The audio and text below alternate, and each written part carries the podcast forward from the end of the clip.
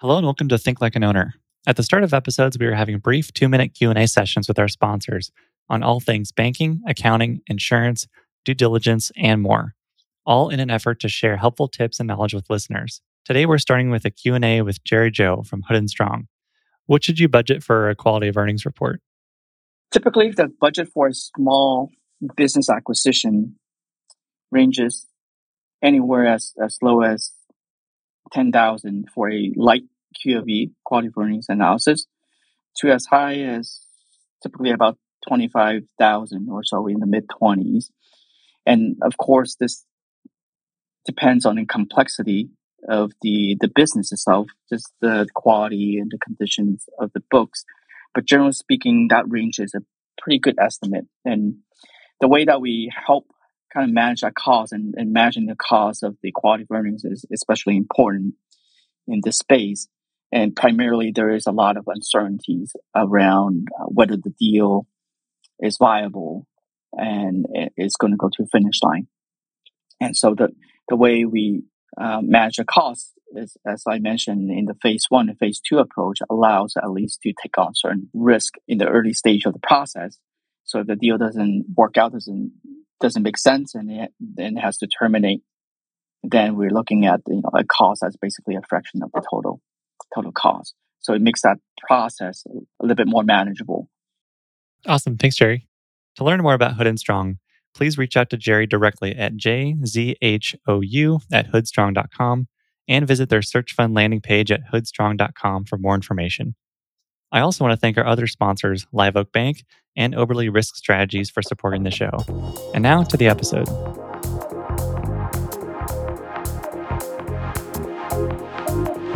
Hello and welcome, everyone. I'm Alex Bridgman, and this is Think Like an Owner.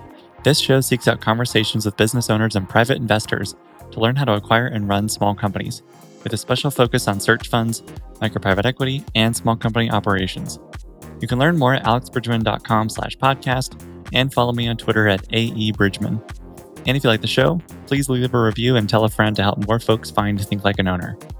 I'm also the founder of the Operator's Handbook, a print publication where small company operators share their insights and ideas for building more effective and profitable companies.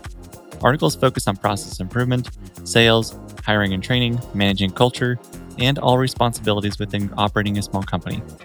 If you run a small company today and are looking for new ways to grow and improve, subscribe today and join your peers in the endless pursuit of better at theoperatorshandbook.com.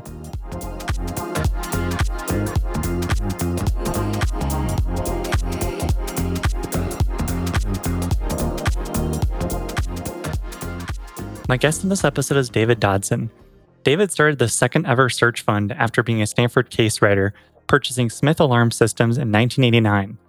Over his career, David has been the CEO or executive chairman of five companies, has and continues to invest in search funds today through his firm Futaleufú Partners, and he is a professor at Stanford Graduate School of Business, teaching classes about search and the management of small companies. My conversation with David starts with his time as a case writer before launching his search fund, we talk about peaks and valleys in his search career, including some very hard conversations. We dive deep into the topic of transitioning from a contributor to a leader of a small firm and important leadership skills. We also talk about how the search fund world has evolved over time and where it might continue to change in the future. Finally, we talk about the relationships searchers have with their investors and how to foster better ones. I've been really excited to have Dave on the podcast for quite a while, and I hope you enjoy our wide ranging conversation. Before this episode starts, I do have a personal announcement I'm really excited to share. On March 22nd, 2022, I started a new full time role as Chief of Staff at HW Media, working directly for CEO Clayton Collins. This will be my two year media MBA to prepare for ambitions in media entrepreneurship and acquisition. Over the last few years, I've become extremely passionate about media and data companies, and I've been studying them extensively. I was about to start looking for one to acquire when I asked Clayton for his advice as a media acquirer himself. We had a great conversation, but the next day he called me out of the blue with this offer to learn how to scale media companies and work alongside him. I felt it was a no brainer. My role is going to focus on acquiring other relevant media brands and building an industry data product. The roles remote and Think Like an Owner and the Operator's Handbook are both going to continue operating alongside my new role. They've both been huge impacts on my career, and they're not going anywhere, and I want to keep working on them. Thank you to all who have listened, subscribed, and shared advice with me over the last three and a half years. I'm incredibly grateful for your support and helping me get here, and I'm excited to keep building those relationships further. As I start my new chief of staff role, I'd love to chat with professionals in media and data companies and accelerate my learning as much as possible. Please reach out if you want to chat or know someone I should talk to. And now, enjoy my conversation with David Dodson. Thanks, David, for coming on the podcast. I've been really excited to have you. There's been a number of, of folks who have encouraged me to, to try to have you on the show. So I'm excited to finally get to chat with you a little bit more. I'd love to just begin with the extensive background that you've had as a CEO, investor, professor. I would love to hear kind of your version of that journey up till today. Sure. So, my journey kind of started with this seminal event that happened to me when I was in business school. Before business school, I'd worked at McKinsey for a couple of years, and then I was at business school. And in my second year of a two year program, I got to know this guy, Irv Grousbeck. and he was a professor. He was very early in his career as a professor, but he had started a company called Continental Cablevision with a partner years ago.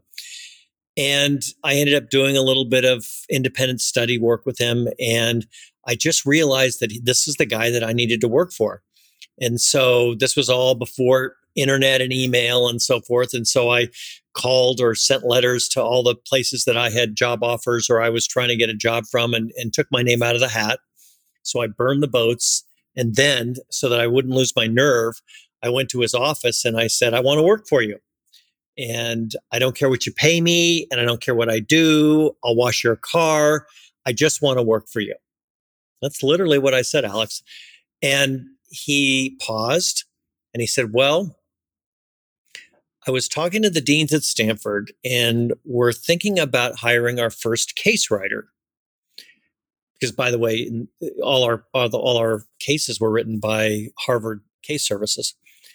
He said, "Would you like to be Stanford's first case writer?" I said, "Yes." I mean, uh, you know, I uh, I, I was going to wash his car for free, so this was a dream come true for me. So I ended up staying a year after I graduated from business school and was a case writer at Stanford.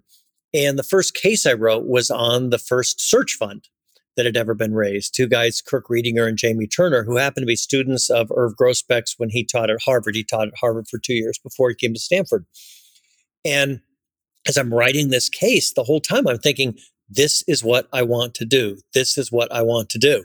So for a second time, I went into his office, kind of trembling. And by the way, Irv is not an intimidating person. I was just intimidated by him. So this is this is about me, not about him and so kind of trembling and i said you know I'd, I'd, really like to do this and i was wondering if you thought it was a good idea and whether you would be interested in investing and i'm sure that i was stuttering and eh, all of that. I, I and he said yes and yes. So that's what i that's how i ended up raising a search fund. A guy named jim southern had sort of raised wasn't really a search fund, but it was kind of the foundation for the concept of search funds. These other two guys raised it, and then I raised the second kind of you know true institutional search fund. And that launched my career. And i always wanted i always knew i wanted to lead an organization and build something and but i didn't have an idea i didn't have any money i mean i grew up in rural colorado i was surrounded by horses and cows and no money so i needed to find some people that would back me and help help me on my journey to go buy a company and i remember going out and, and talking to people who had money. And I wasn't used to that and I wasn't around that. And it was just miraculous for me that you could go to somebody with your dream and they might say, Yeah, I'll back you. And then they would write you a, back then it was a check. And they would literally write, and, and I, I was raising $120,000. So now a search fund raises more like $420,000. And I, so I raised from 12 people $10,000 and I still have photocopies of these checks because I just couldn't imagine that somebody could write a check for ten thousand dollars. So that was that was how I got started. Yeah, are there any interesting memories or like something that sticks out to you the most when you think of getting all those ten thousand dollar checks that was really like the the shocking moment to you, or really you felt like the the turning point, perhaps? Well, I have a funny story. If if if you got a minute for a funny story, there was a two guys who were case subjects in Irv Grousbeck's class. A guy named Bill Egan, who had a venture capital firm, and then a guy named Rob Johnson, who was the entrepreneur that he had backed. And I got to know both of them a little bit. And, and one quarter, Rob Johnson came to class. And afterwards, the three of us were going for, for lunch. And I, he said, well, what are you going to do with your life afterwards? And I explained this idea of a concept to Rob Johnson. And, and he had been an entrepreneur not too much longer before that. And, and he said, well, you know, I'd really be interested in taking a look at that when you come time to raise money. So I did, and he invested.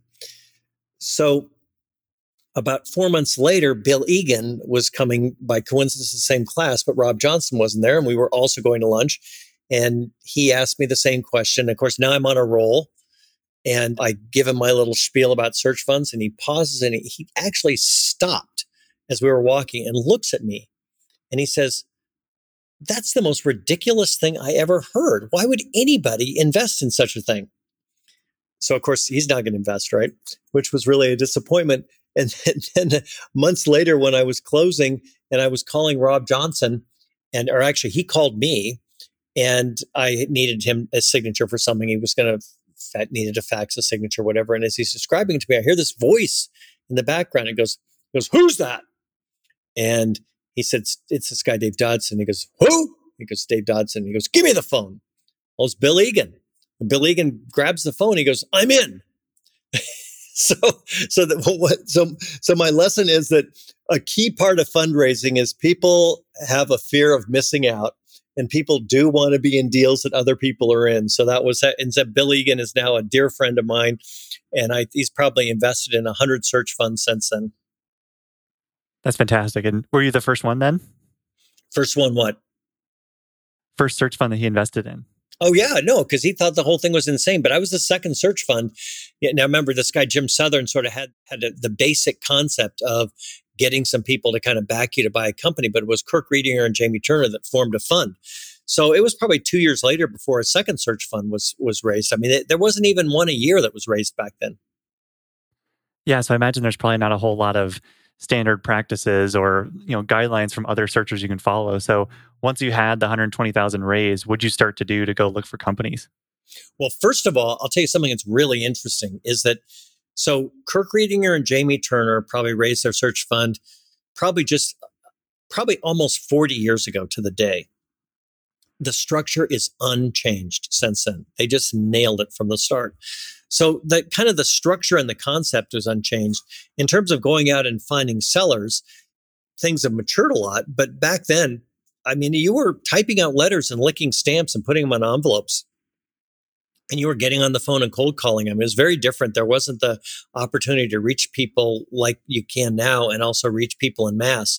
But what's been interesting, Alex, is that the the most successful search fund entrepreneurs when they're looking for a company tend to do best when they go back to some of the old school methods, not necessarily of an, uh, a, a letter and an envelope, although some people have been quite successful with that, but not doing kind of the spray and pray mass mailings, but the the the custom individual mailings where maybe you'll research the company and do, you know, four or five a day instead of fifty a day, seem to be far more effective. So, you know, I think I, I, I, think there's still some some lessons from us dinosaurs that are being used today. Yeah, I'm sure there's a whole bunch of calls too where you called and they yelled at you and hung up immediately and said never call again or something like that. Is you there do, you do get some of that. What are some of the most kind of stressful calls that you had or the maybe the ones that kind of stung at you the most? Well, in fairness, this is 35 plus years ago. So I wish I, I wish I could recall a specific phone call or incident. I can't, but I can tell you something that's more general, which is that I loved meeting owner operators, people who had started their company 10, 20, 30, 40 years ago. They built it brick by brick. They knew everybody's name. They knew everybody's spouse. They were at people's weddings and christenings and funerals. And the pride that they would have in their companies. And I loved meeting them. And, and surprisingly enough, yes, there's some few people who might hang up on you, but most people liked the idea of getting a chance to talk to somebody about their business and, you know, maybe brag a little bit honestly about, about, what they've done and what they've accomplished, show off their comp- company. And most people who are successful as an owner operator who built a company are good people. Of course, there's knuckleheads out there and there's creeps out there that you wouldn't want to associate yourself with But generally speaking, to be a leader and build a decent sized company, you've got to be a, you've got to be a good person. You've got to be a good soul. Otherwise, you can't get good people to work for you, and you you can't get customers to want to buy your product or service. Tell us a little bit about the company that you acquired and ran as CEO then. So what, what was that part of your life like? Yeah, so the company was the, the name of the company was Smith Alarm Systems. And it was a third generation company and it was owned by George Smith and his brother Jim Smith and then three aunts. And but George and Jim Smith owned most of the company. They owned 81% of the company. So it was really the two of them that I had to buy the company from. And then somehow I had to get three hands to sign sign the agreement. And I I, I remember that George and Jim said, lots of people have tried to buy this company, but you can't buy it unless you get all five of us to agree, just the way it was the, the way that was structured. And when that happened, and when I did buy the company, they said, Do you know that there is not a single piece of paper on the planet that has all five of our signatures on it. So it was the only thing they ever agreed on in their entire life. I think I got a little bit lucky because the aunts were at a, a place in their life where they, you know, they did need to sell their business. But I was blessed that one of my investors was an attorney in Dallas and he was a tax attorney, which you wouldn't necessarily think uh, that uh, a tax attorney would be a good deal guy but he was a really really skillful deal person and he understood he understood how you did business back then in Dallas and he would accompany me in meetings and I'd get in the car and he'd tell me all the things I did wrong and all the things that I did right. And he was a, his name is, uh, he's passed away now, but his name's Herb Kendrick. And Herb was an enormous mentor to me, which brings me to another part of why I was able to buy this company is that I was surrounded by really great people like Herb and Bill Egan, who I'd mentioned, and Irv Grousbeck. And, you know, one story in particular, I was, I, I, I was working in San Francisco. So I'd flown to Dallas in the morning. I was going to come back that night. I didn't have any change of clothes with me. Just a day trip. And I met with the Smiths and uh, the day did, did not go well at all. And as far as I could tell, the deal was dead, dead, dead. So I'm taking the cab back to Dallas Fort Worth Airport and I call Irv Grousbeck on the phone and I explained the situation to him and I said, So the deal's dead. And I was so worn out, Alex, at this point. I kind of almost wanted to be left off the hook. I just sort of wanted to go home and put the blankets over my head and maybe, you know, have two or three beers and fall asleep and call it, you know, and that was it. And I remember he said, You know, I don't think that deal's dead. And I think you should go back. You do whatever you want, but I think you should go back. So you know, I mean, he's a smart guy and I'd never done anything like this before. So I told the cab driver to turn around, flip a U. Fortunately, I had a classmate that he and his wife, they were both classmates of mine from business school, and Rich and Tucker Enthoven. And I stayed on their couch for three nights in a row. I, I decided to, I don't know if this made a difference or not, but I decided to wear the same clothes every single day because I wanted to show how determined and dedicated I was to buy their company. So I'd show up with the same clothes every day, day after day.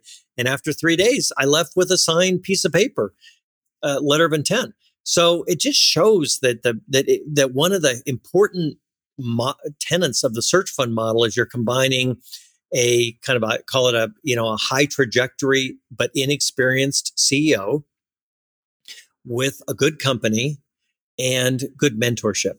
And when you pull, put those common, put that combination together, it's got an extraordinarily high success rate. Yeah, I love the using the same clothes over and over. It's just, just showing that you're at almost your wits end with with your abilities. That's fantastic. Yeah, of course, I might have been able to get the deal closed in two days if I hadn't looked like such a kook when I was walking in there with the same clothes every day. But that's what that was my strategy back then. Well, it clearly worked. I know one concept or even just time period that you've thought a ton about is that first 18 months as a CEO in a new company. How did you approach the first 18 months in your business versus how you might teach someone new today to do that that same 18 month period? Yes. So that really brings on kind of the point of something that's changed a lot over those 35 years. So when I bought this company, and this was true with Jim Southern, Kirk Riedinger, Jamie Turner, and the dozen people after after that, is that I was calling my investors all the time, and all the time meaning, you know, somewhere between once and twice or once and three times a week with all sorts of questions. And after the search fund world or community started to get bigger and more populated and investors started to become busier and so forth because most of my not most all of my investors only had one search fund investment because i was the only person who had done it, it you know who was doing it at the time. Everybody got kind of busy and it became a little bit more do it yourself and it was it was it was damaging to the search fund world because we forgot that you just can't take somebody no matter how bright and talented and ambitious they are from whatever they did before business school say to business school which doesn't really train you on a lot of the day-to-day stuff you need to do to run a company and then just expect that they're going to show up the next day and figure out how to run a company. Eh, you you have to learn it, and it's a little bit like if I said, "Oh, I you know I want to be a great piano player, so I'm just going to sit down at the keys and magically." All of a sudden, music's going to come out of the keys when when my fingers touch the keys. Well, it doesn't work that way. You have to learn all the all the basic skills. You put them together, and you'll make some music. But somebody's got to teach you what a sharp and a flat is, and how to hold your fingers over the keyboard, and what the pedals do. And so, in the early days, those were those phone calls. And then there was this period of time kind of in the middle where people were sort of left on their own. And I think it had, you know, fortunately everything worked out, but I think it, it, it made it harder for people to get started and get ramped up. What's happened now, and now meaning in the last, say, 15 years, is is really a wonderful development, which is that investors, that there's far more investors than there are entrepreneurs. And so investors have to prove to entrepreneurs that they're going to add value. M- money's easy to come by in the search fund world. What, what, what the, the smart search fund entrepreneurs are looking for is mentorship and guidance. And so when they raise money, they don't ask the question about, you know, can you write me a check for $40,000? They say, what are you going to do to help me learn how to become a CEO? So in our case, so I, I have an investment fund. It's called Futaleufú Partners, which is hard to spell and hard to pronounce, but it's named after a river in Chile. So that's where the name Futaleufú came from. We actually offer with everybody an 18 month training program. And once a month, uh, you know, I pair two other CEOs together. So it's a cohort of three. And once a month, we get together on Zoom and we talk about a particular sub skill that adds to one of what, what I've identified as the five main skills of leadership. So let, let me let me give you an example. So one of the five skills of, le- of of being a good leader is the ability to create a team, build a team. Well, probably everybody knows that, but how do you do that? Well, you do that because you you pull together different sub skills. Learn how to hire, learn how to do an exit interview, learn how to do a 360 review, learn how to give someone a performance review, learn how to let someone go. So all of those sub skills are the same thing to, I'll go back to my piano example, same thing about, you know, learning the sh- difference between a sharp and a flat or what the pedals mean. If you, if you knit all the sub skills together, then you have it. So, so on these, on these Zoom calls that we have, we'll talk about how to do an exit interview. And I'll send something out in advance. It's in writing just to make it efficient. So they have something to read in advance. And then we talk about the reading and, and any roadblocks that they've seen to implementing, let's say, 360 reviews within their company. And th- my my goal is to get somebody to the 18 month mark, excuse me, to get them to the the three year mark in 18 months. So to, to get them down that curve steep. So it's not on the job training. That's just one example. So what are the other four skills of leadership that you tend to focus on?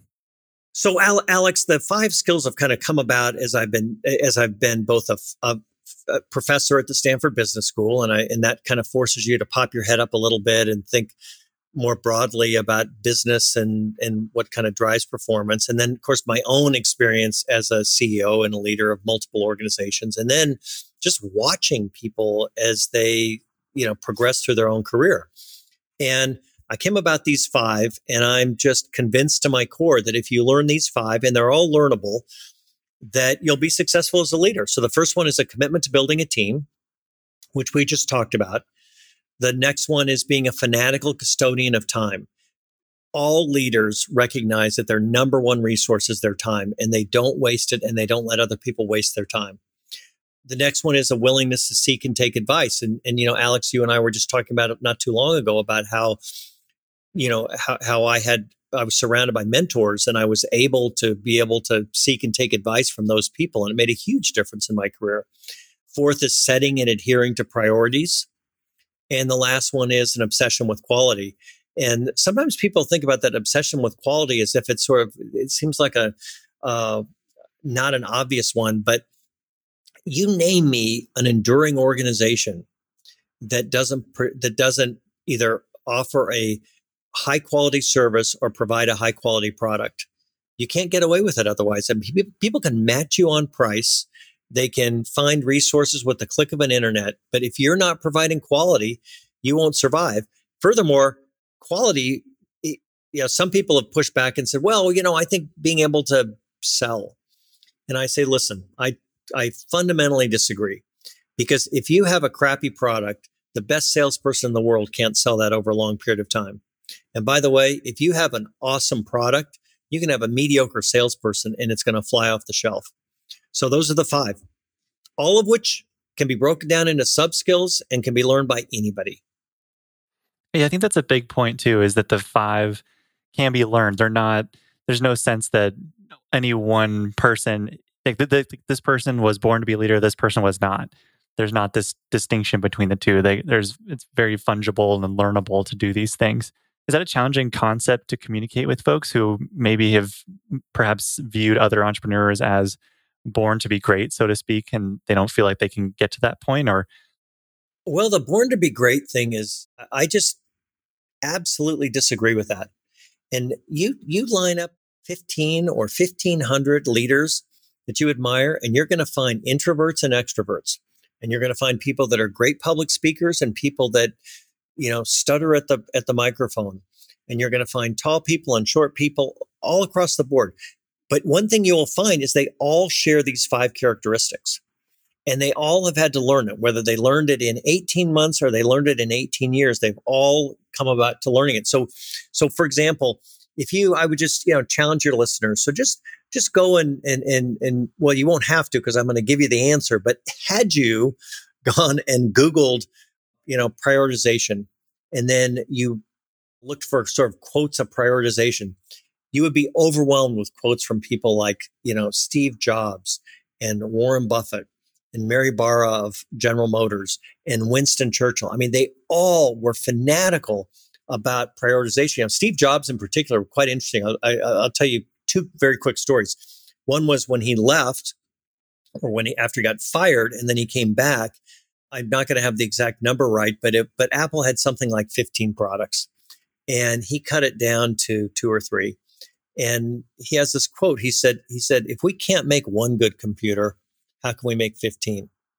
And he was, he was absolutely obsessed with priority. And then you look back on Apple's history and you say, oh, that's kind of interesting because they came out with the iPod and then they perfected the iPod. And then they came out with whatever it is, you know, the, the, the Apple Watch and they perfected the Apple Watch or they came out with the laptop and they perfected that. And, and so they, they basically, Apple had this history of coming out with maybe one product a year, making it perfect. And then they would come out with another product. Uh, I, I, uh, while I'm on the subject, Eric Schmidt, who was one of the founders of Google, he went by to see Steve Jobs in Steve Jobs' very last days, and it was it was evident to both of them that it was the last time they would ever see each other again. And this is in um, uh, the book on on Steve Jobs, and I was struck by the fact that of all the things Steve Jobs could have talked to Eric Schmidt about in their their last meeting together, because he knew he was going to be dead soon, he talked about prioritization. Imagine that. Isn't that amazing? Yeah, talk about getting your priorities straight when your your clock is ticking down very quickly. What are some examples of prioritization that are effective in that early 18 month or even maybe the three month period because I, I, imagine that changes over time. Like the the stuff that's important and you prioritize in the first six months is probably very different than what you prioritize prioritize in year three or four. So within those that early time frame, what start what's effectively what's effective to prioritize? Well, I in, in, as one of the sub skills, and I talk about prioritization. What the the first thing I talk about is sort of how you go about the job of, of deciding what you should or shouldn't work on. And I've kind of broken it down into a series of questions and steps that you go through. So first, you talk to your your employees, and there's about five questions that I suggest people ask of all their employees. And then you talk to your your customers or your clients, and then you talk to your suppliers, and then you learn about information your competitors. So the first thing is uh, the, the first priority, if you will, should be information gathering, because your instincts are really not good. Instincts are only good if they're built on a foundation of experience and pattern recognition, but you don't have that when you walk in the door. So that's the first thing. The second thing about prioritization is you have to understand these two concepts. The first concept is that the leader can think of great ideas faster than the organization can implement them. You know, you can ideate, ideate your way, you know, when you're driving home and thinking about, oh, we should do this and oh, we should do that. And then you come back and, okay, well, it only took you 20 minutes or an hour or a week to come up with the idea but your organization needs to hire people. They may need to get they may need to get equipment. They may need to get suppliers. I mean implementation takes time but but amateur leaders and people early in their career think that the organization can implement as fast as they can ideate and they can't the second thing that you have to accept is that prioritization is not about eliminating all the things you shouldn't do it's eliminating all of the great wonderful, fantastic ideas mm. that you can't get to. And less experienced CEOs and less experienced leaders can't let go of the fact that most of their great ideas will never see the light of day if they want their very, very, very, very best ideas to be implemented. Yeah, that must be a really big challenge. And another kind of embedded challenge within that, but throughout all your different skills, is having to switch from being a contributor to another organization to now being a leader of your own organization, where you talked about that instinct and gut and that pattern recognition is built on being a contributor, which is now perhaps not relevant at all to being a leader. And how do how do you recommend folks make that transition when they're used to being they're used to having a boss and having deliverables and a whole organization that they're a part of to now leading that organization? You know, I remember a long time ago, I was meeting with a guy, Kevin Landry. And Kevin Landry had, he was the person who effectively built up the, you know, huge private equity fund, fund TA Associates. So Kevin didn't found it, but he was there early on, and he's the one who created the modern day TA Associates.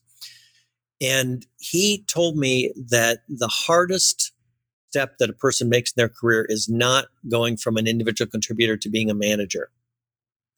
He said it's when you go from being a manager to managing managers. And, and here's why, Alex. If you're an individual contributor, you're basically measured based on output. And, and, and you can just hit the more button. You can work on the weekends, you can stay a little later. And it's mostly on how many charts you can do or how many cold calls you can make and so forth. When you become a manager, you can actually still hit the more button. So if the person that works for you, if you don't like their report before the sales presentation, you can just stay up at night and fix it, right? Or you can work on the weekend and cover for somebody. So you can actually get away with not being a good manager when you just have three or four direct reports.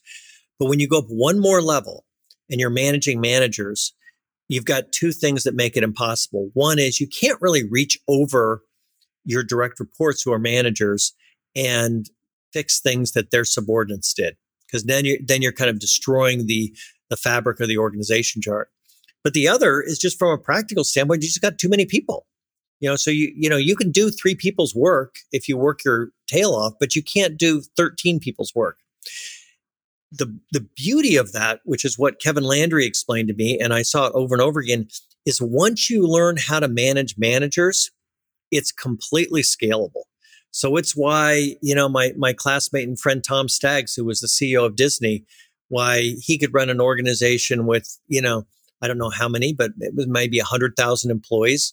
Why he could do that in exactly the same number of days in the week and hours in the day as someone who's running an organization with 100 employees because they were they're both exercising the skill of managing managers and within that the five skills of good leadership That's a huge point to make too. Is that that mm-hmm. is a model that scales versus the simply hitting more button, which doesn't scale. What are some common struggles that folks have when they move to the manager of managers role? I, you mentioned you know reaching over and doing someone's work for them that you know maybe needs to get fixed. But what are some other common pitfalls that you see folks run into? Yeah, so one would certainly be the kind of the Napoleonic version of if you want something done right, you have to do it yourself. And okay, so maybe you can do it a little better than someone else, but would you rather be doing having 10 times the output at 94% or one, you know, one tenth the output at 100%?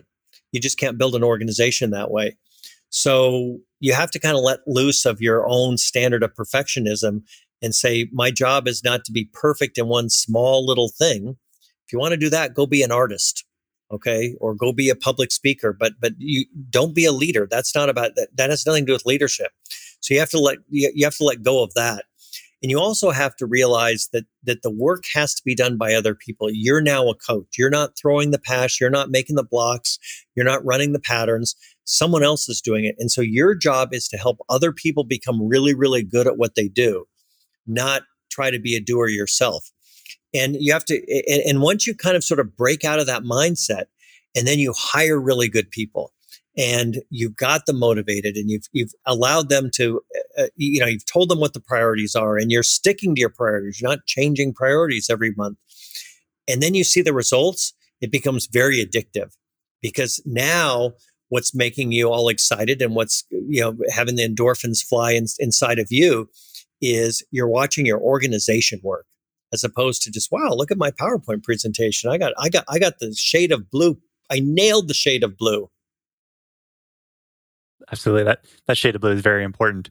Within your company, at what point did you, that did that click for you, where you were like, oh, "Holy cow! I now have a team that's improving and growing my organization for me." Like, when, what was that moment? Do you remember that?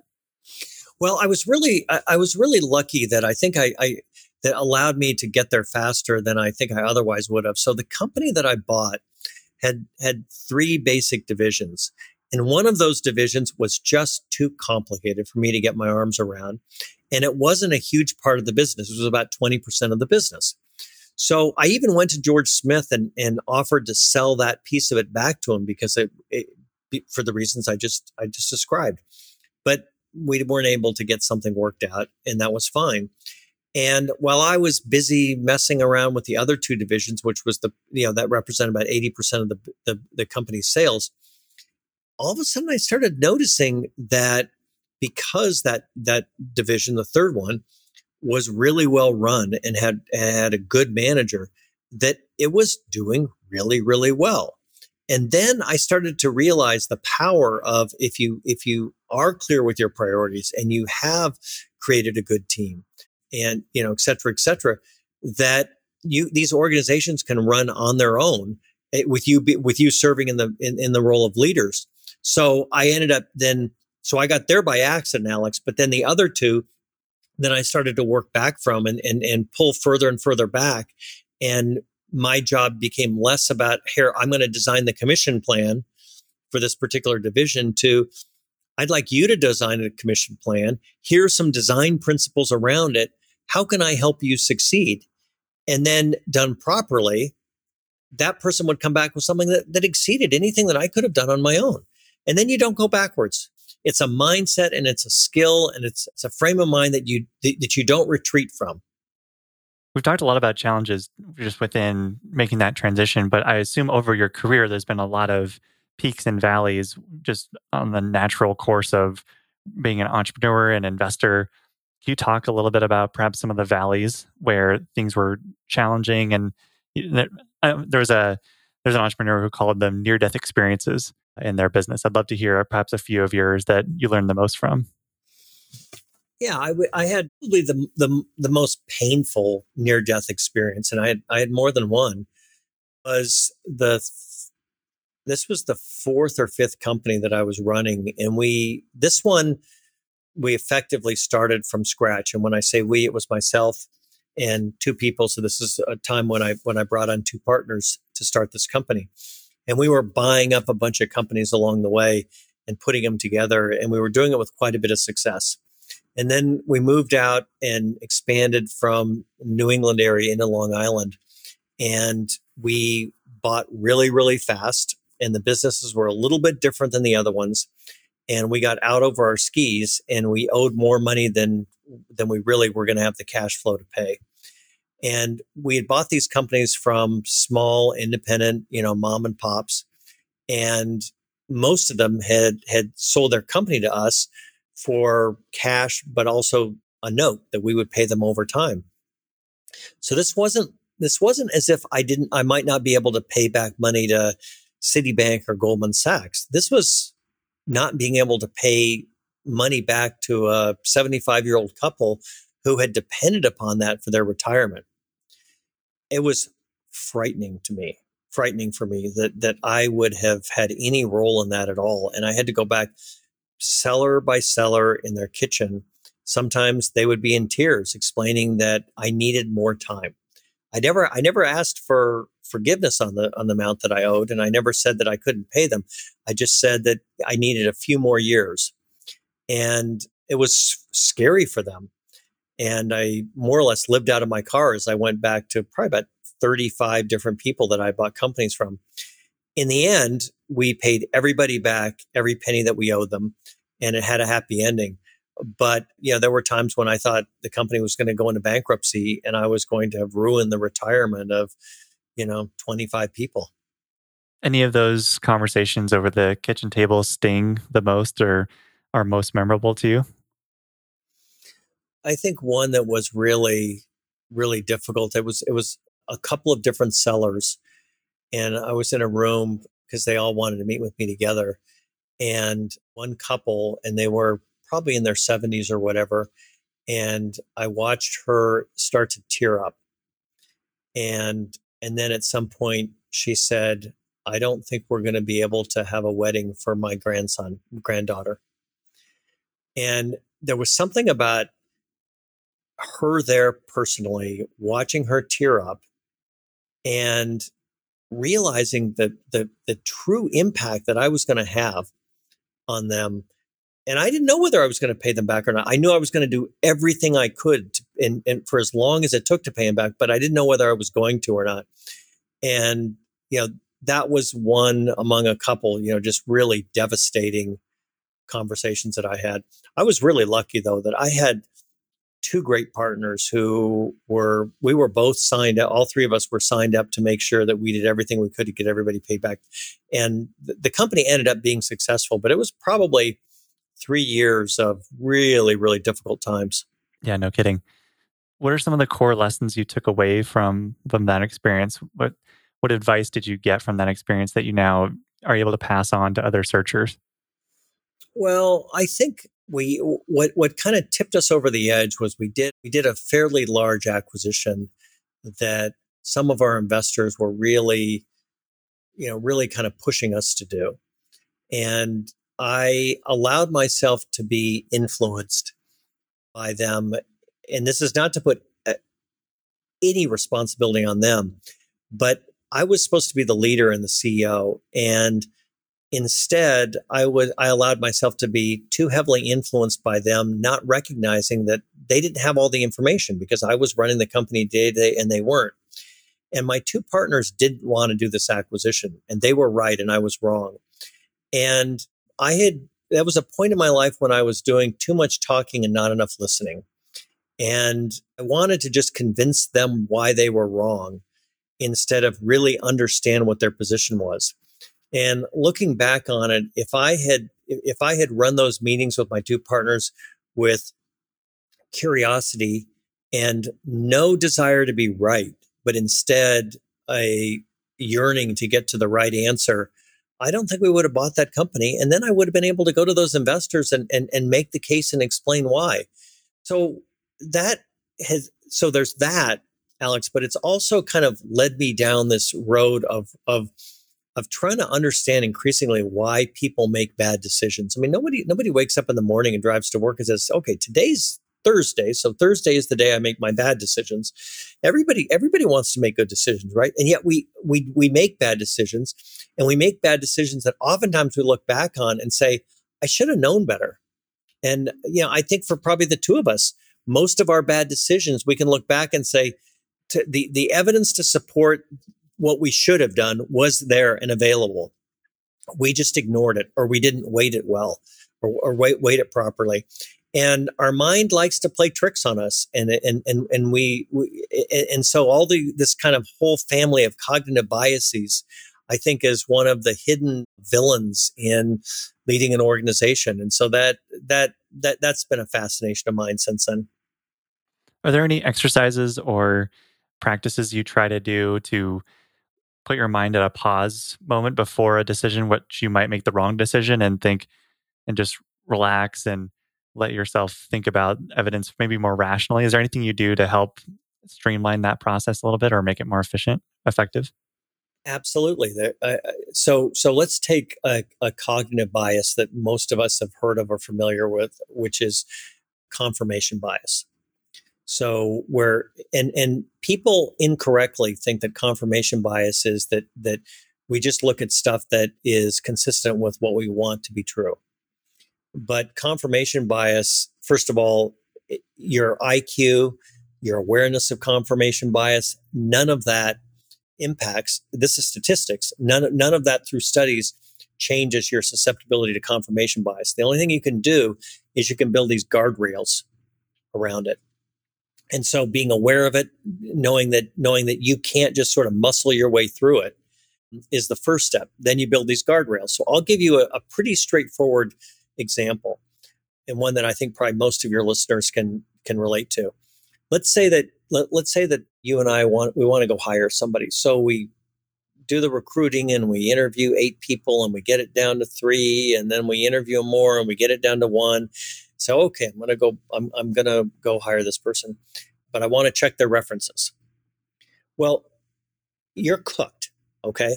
You've started with eight people. You're down to one person. There is no way you're to have, you're, you're to do those reference checks with objectivity.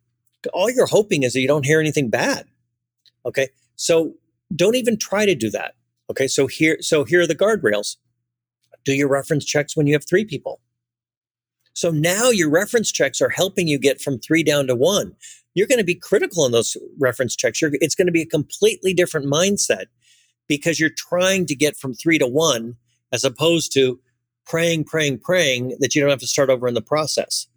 So that's an example of a structural guardrail that you have to put in place, which makes that cognitive bias go away. In this case, you know, confirmation bias. I like that. That's a good idea. That's a good guardrail to set up. You've alluded to a few examples throughout our, our conversation so far, but I'd love to hear some of the ways you've seen the search fund world change from the second search fund that you launched to the 200th or wherever number we are at today with searchers. What's changed over over this time frame yeah and i'm sure it's way beyond 200 because i think in 2000 and 20 there were 88 so you know there's probably well over 100 people who are search fund entrepreneurs now per year. Well we talked about about one thing which is that the investor community to for an investor to be successful in the search fund world they have got to add value. So that's one thing that's that, that that's new.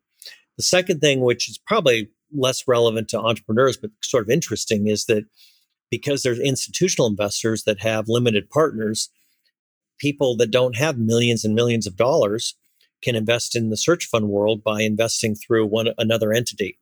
So it's kind of cool that it's the, that that the search fund world from the investor side is has democratized and it's been opened up to a lot more people. So I think that's pretty cool.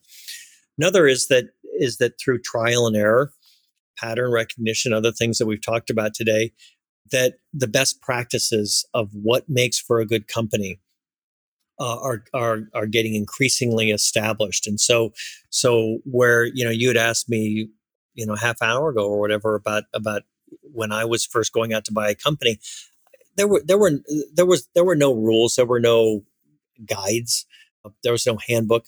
You know now there's kind of a handbook. Which is great because you don't need to, if you're a search fund entrepreneur, you don't need to relearn how to approach sellers. You know, that kind of stuff you should just copy. You should be using your, exercising your skills and using your skills in other ways that are more sophisticated. For example, you know, how do you manage that seller relationship? That's different than what, what's a good email out to a seller. And, and so these kinds of best practices are getting more and more embedded into the system. The other is that it's a little bit more industry oriented is that forever software was kind of off limits. But remember that 35 years ago, software was, you know, it was different. It was harder to write. It was more complicated. It was less known. And I would say that, I mean, in our case at Futaleufú Partners, probably a third or more of our companies that we invest in are software related because they have a lot of those characteristics that make for a good search fund company recurring revenue, high margins, sticky customer relationships. So that would be another one of the, you know, I would say one of the big changes or innovations that's taken place. And of course, early on, every search fund entrepreneur graduated from Stanford and was a case writer for Irv Grousbeck. So I would say, you know, something like the first half dozen. And now there's search fund entrepreneurs all over the world from all sorts of different schools, all sorts of different walks of life. There's increasingly greater diversity. We have way more women. We have way more people of color. And it's a great way for anybody, regardless of their background, to become a leader and become an entrepreneur. And I think that's something that, that the whole search fund community is quite proud of. Yeah, certainly. Do you have a sense for where the search fund world is going to continue going or what things might change in the near future? Do you think there, on top of that, do you think there are too many searchers? Is there a point where you reach, you're, you're kind of saturating the, the seller market with too many searchers? Do you think that's also possible? Well, I think I think it's possible, uh, not possible. It happens that a certain seller might get, you know, multiple inquiries from a search fund entrepreneur, but that person's probably not a seller. Otherwise, they probably would have been in, entered into some kind of a conversation or negotiation with one of those early people. But the I, I remember that I think it was probably probably would have been maybe 1992 or something was the first year that two people were searching at the same time. Two, all of America. Okay. And I remember there was this kind of buzz about, well, how's this supposed to work? Two people searching at the same time? And of course, now it's a hundred. So this question about are there too many people searching has been going on for 25 plus years. But here's the thing. There are about 105,000 business owners that need to sell their business every year. So whether there's 100 people or 75 or 150 people searching, the denominator is enormous compared to the numerator. And I've been saying for years, it's it's as if you were kind of walking down the beach and you picked up a tablespoon of sand and dropped it on the beach. Or you picked up a pitcher of sand and dropped on the beach. It doesn't matter. It's still nothing compared to how you know how much sand is on the beach. Yeah, and talking about the evolution of search funds, one thing you've mentioned a few times is your the strong connection you had with your investors who were powerful mentors for you through your, your entire process. And as the search fund world has gotten larger, some investors have maybe had more time constraints than they would have had earlier. Is it still possible for a searcher to have that same type of relationship with an investor base that you had? And what are some tips or advice that you might give someone to help build those types of relationships? Yeah, that's interesting. I um so at at at Futaleufú we have certain things that we look for characteristics when we're making an investment with a with a search fund entrepreneur and one of them that is hard to measure but is specific is that we ask ourselves is this someone that we could see in our personal circle long after they've sold their company? Is this someone we could see ourselves being just friends with? And so we actually make that a criteria when we make an investment. And I, w- when search fund entrepreneurs have asked me what they should look for, or students at Stanford, what they should look for in a investor, I, I tell them that. I think I, I, I say I think you should you should look for someone who will be in your orbit or in or you can envision in your in your circle long after you've sold the company. Of all of my original investors, every one of them that's still alive, I'm still in contact with across the board. And, and, and by the way, that's in reverse too of, of now that I've been an investor with Futaleufú Partners, many, many former CEOs I'm friends with now. So I think if the if the search fund entrepreneur has that in the back of their mind and if they're if they're raising money from 15 people doesn't have to be all 15 but a, a bunch of them they could see that and that's something that they would want and then they make the effort. Because generally speaking these relationships are driven by the the the the, the generation below the, the the CEO they're they're usually not generated by the by the older generation and if they just make that carve out a little bit of their time to not making money but making friends those are the things that are lasting. And and and, and I, I want to say one thing uh, I want uh, that that's really important. I teach a I teach a class on search funds with two people Jim Ellis and Gerald Risk. And inevitably every time we teach the class something gets around to a student will say you guys seem to be such good friends and then the case guests that we've had in, or they'll, they'll say, You're, everybody seems to be so, know each other well and such friends. And it's usually Gerald will make the point that the money, the, the money is, is good if you're an successful investment or you're a successful CEO. But it really are, it really is the, is, is the pile of memories that you build up with the people that you associate with that as you get older is the thing that you value the most. So I know I've kind of gone on, on and on probably longer than you wanted, Alex, on that question, but it's just because it's so important to happiness. I want to move into some closing questions. What college class would you teach if it could be about any subject you wanted and it couldn't be search funds? I, I, I kind of hinted at this earlier when I was talking about the cognitive biases. I really am fascinated with how our mind works and how it tricks us into doing things that we shouldn't do or that are, are not in our best interest. So I'd probably, if I could teach any class I wanted, I would probably team up with some person from the psychology department and teach a course on applied cognitive biases. How's that for obscure? You probably didn't expect that one, huh? I like it though. How would you structure the class?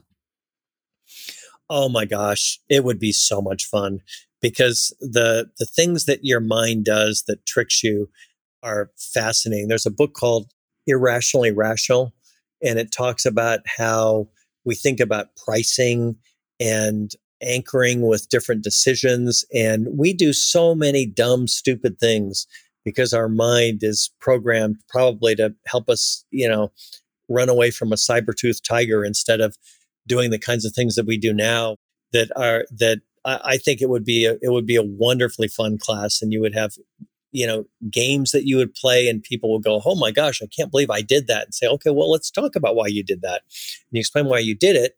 And maybe it was a game that involved colors or numbers or whatever. And then you say, now, how might this apply in your day to day life? And then you would apply it in your day to day life. And so they, they, they experience it through an experiment.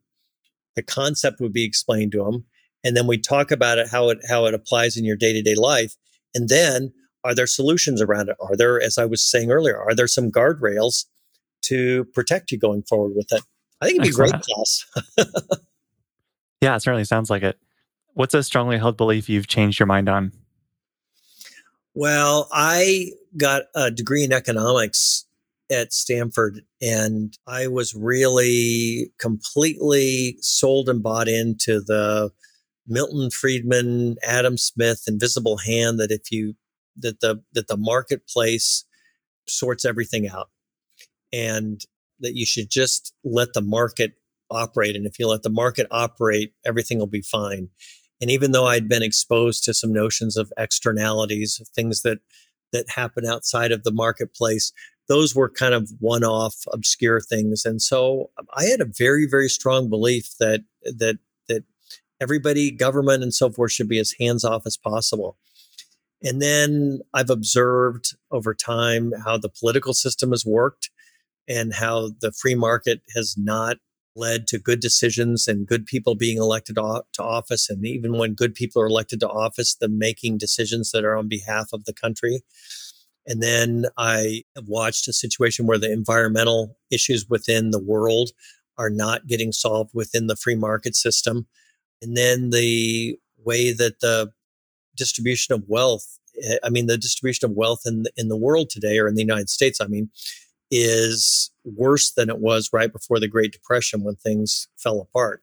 And so I've just finally come to realize that the free market left on its own does not does, does not function as it should and that the that, that there is a role for the public and there is a role for government in assisting the free market and working with the free market. But that took a while for me to get over because i was i was deeply embedded in that belief. Yeah that's a big one to get over. What's the best business you've ever seen? Well i think early in my career it was probably cable tv because i loved the idea that you would pay a small amount of money per month on a subscription basis for something that you got a huge amount of value. There wasn't an alternative, and the switching costs were very high. And those characteristics of those characteristics still exist with businesses today. I mean, one of them is, you know, the the subscription apps that you get on the phone that yeah, it's 99 cents a month or something like that. So it's a trivial amount of money. It's almost more work to unsubscribe than it is to keep paying the 99 cents or the $2. And because of the, the power of software and the margins of software, you get a huge amount of value from it. So I, I those kind of subscription businesses that are high value, low dollar amount, high switching costs are fantastic, I think. Any particular business stand out to you in that regard where it has those those kind of software margins and sticky costs or sticky uh, customers? Well, I I just I just lost my phone last week and left it in an Uber. I'm sure that happens all the time. and so I go, you know, I need a new phone and I looked and I realized that I had a handset insurance with this company Asurion. And so I went online and click, click, click. And I had been paying what I don't know what I've been paying, two bucks a month or something like that. I mean, that's kind of the point. I don't really know. And the next morning, there it was in my, you know, outside my door, a brand new phone. And I plugged it in and typed in some things, and boom, my phone, you know, I, I had a new iPhone. And I thought, okay, that's a pretty good thing. I mean, talk about a lot of value for very little amount of money on a subscription basis. Yeah, that's been a, a case study for a lot of folks to study in the search world. And is definitely a hugely successful example of a deal. Um, yeah, just lose your phone and then you'll know why. yeah, certainly. You didn't have your you don't have one of those cases that has your wallet attached to your phone too. Like you didn't lose your wallet as well on top of the phone, did you? No. That's good. That's good. That makes me nervous when I see folks with the the card slot on the back of their phone case. Because if you lose your phone, now you've also lost your payment methods to do anything else, and you can't now Apple Pay is gone and your credit cards are both gone all at the same time. You know what? My wife has one of those things stuck on the back of her phone with all her credit cards. So I'm going to tell her about this podcast tonight. Excellent. Excellent. Well, I hope she at least doesn't lose a phone. That would not be good. Hey, but you know, you. it's only a matter of time that we all lose our phones. That, that, that, you know, that and taxes and death are all true, right? Yep, certainly. Absolutely. Thank you so much, Dave, for, for coming on the podcast. I've really enjoyed having you and getting to chat and hear all about the lessons you've learned over starting from the second search fund and investing in all these other things you've been a part of. So thank you for sharing a little bit of your time. This has been really fun. No, not at all. And I, I, from time to time, I forgot I was on a podcast. I thought we were just chatting. So it was wonderful. I enjoyed it. That's flattering. Thank you.